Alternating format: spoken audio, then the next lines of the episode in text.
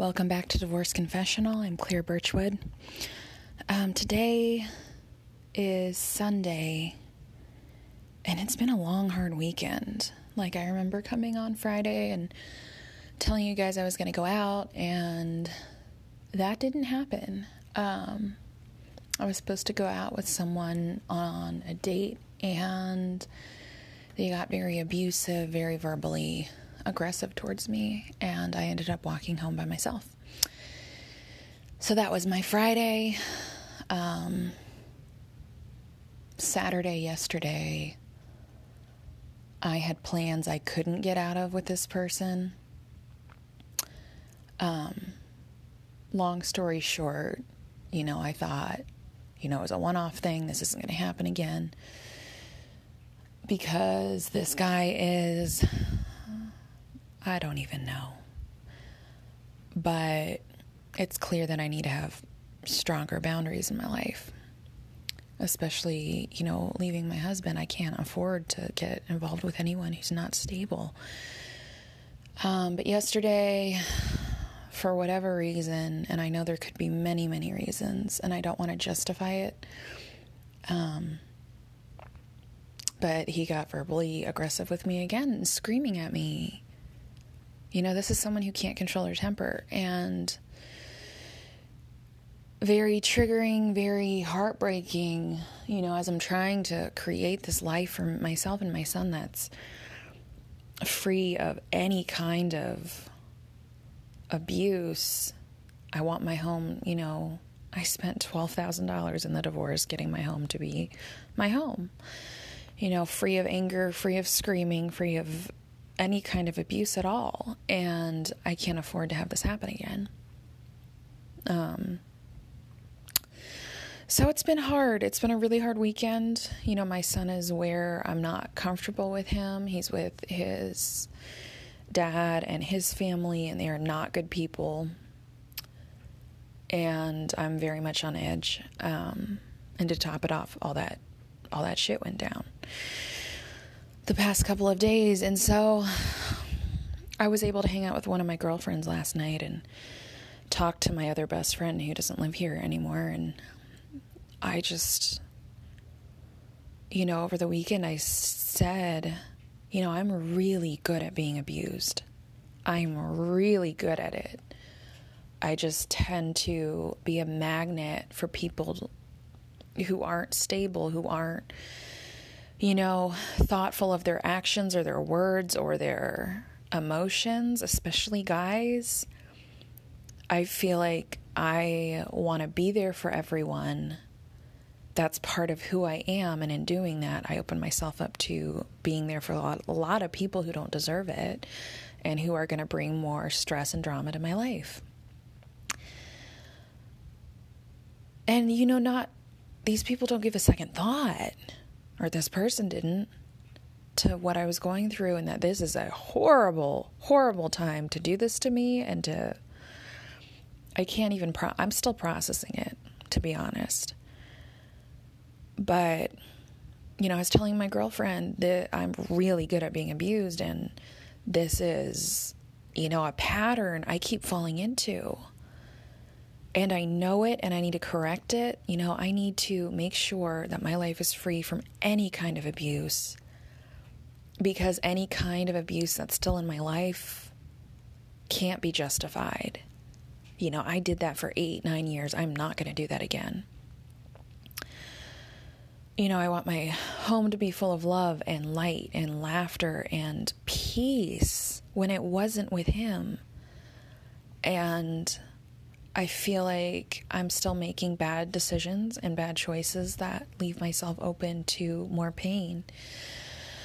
So I want to be honest with you guys. You know, this is something I'm really struggling with. And every single day I wake up and I'm just really struggling with the gas light effect from my ex. You know, he would say, that I'm the abuser, I'm the abusive one. As soon as he did something, I would point it out. It's like, hey, you're yelling at me. You need to stop yelling at me. and he would flip the tables. He would always be like, Well, if I wouldn't have to yell, if you would listen to me, I wouldn't have to fill in the blank with whatever abuse you want if you blank. You know, that's what he was doing. And as soon as I pointed out something he was doing that was grossly inappropriate, he would always be or say like well when are we going to talk about what you do? When are we oh that's right. We never talk about what you do because that's abuse. Like he would flip the switch flip the tables so fast we weren't able i was never able to really talk about you know him screaming at me him him yelling an expletive in my face like i wasn't able to do that and as I'm thinking about this, and we're talking about this in my group too, it's like how to make yourself not a target for narcissists, how to make yourself not a target for abuse. And I think that that's really, really hard. That's something I'm struggling with because I lived eight years, you know, as an enabler, really. Because I stayed, I enabled him to abuse me. And that's the mindset I'm trying to change. That's what I need to work on in myself so that it doesn't happen again. And I can think of a few ways I need to improve. And I want to share those with you guys. I think the first is saying no and just no. Whenever I'm talking with someone or you know, just have someone in your life that always pushes your boundaries and leaves you open to feeling used and, you know, your boundaries are being pushed to the point where you're not comfortable. I'm really good at being abused because I say, no, I can't do that, but then I also add why. And the problem is when you're when you're interacting with someone who's an abuser, when you say why you can't do something or why something's wrong, you're opening the door to this giant ass argument or for them to nitpick your answers.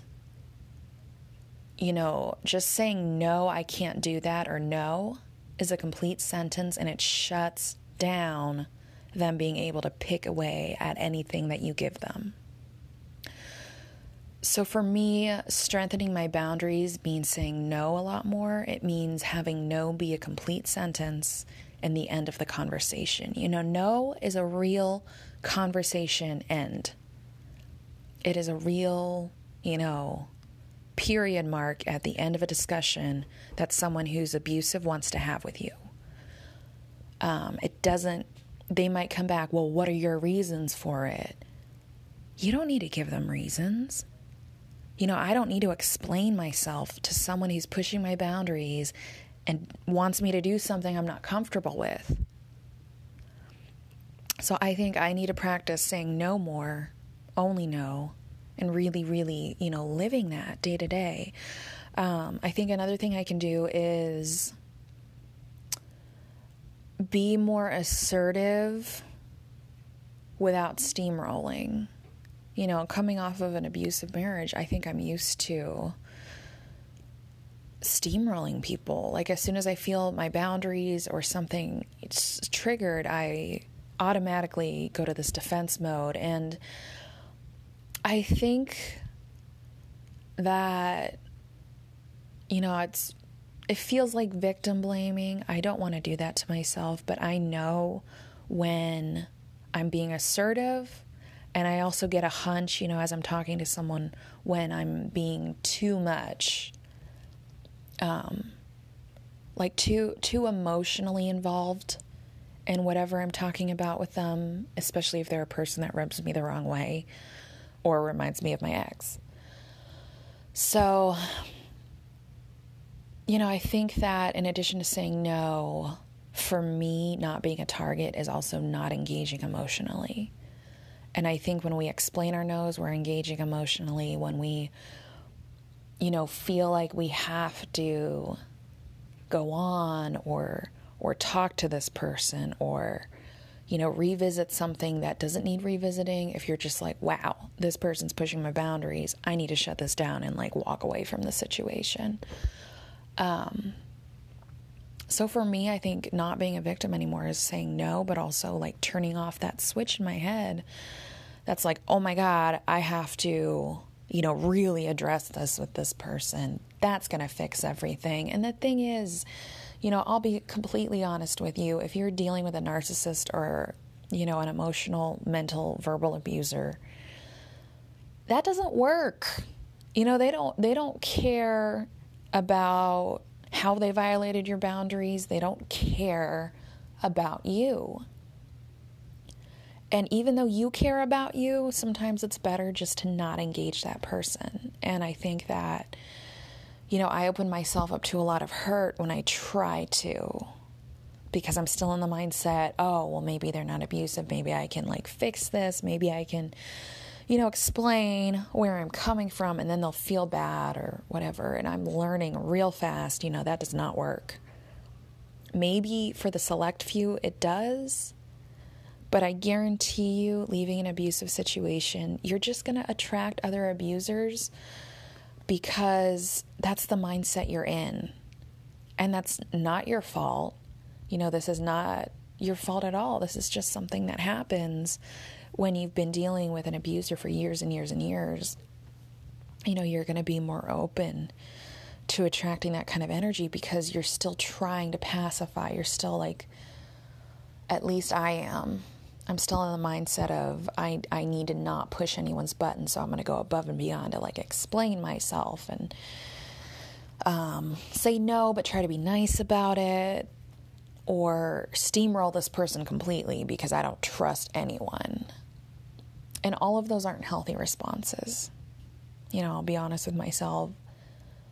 I think that by me not being completely healed from my abusive relationship, I think I've opened myself up to a lot of pain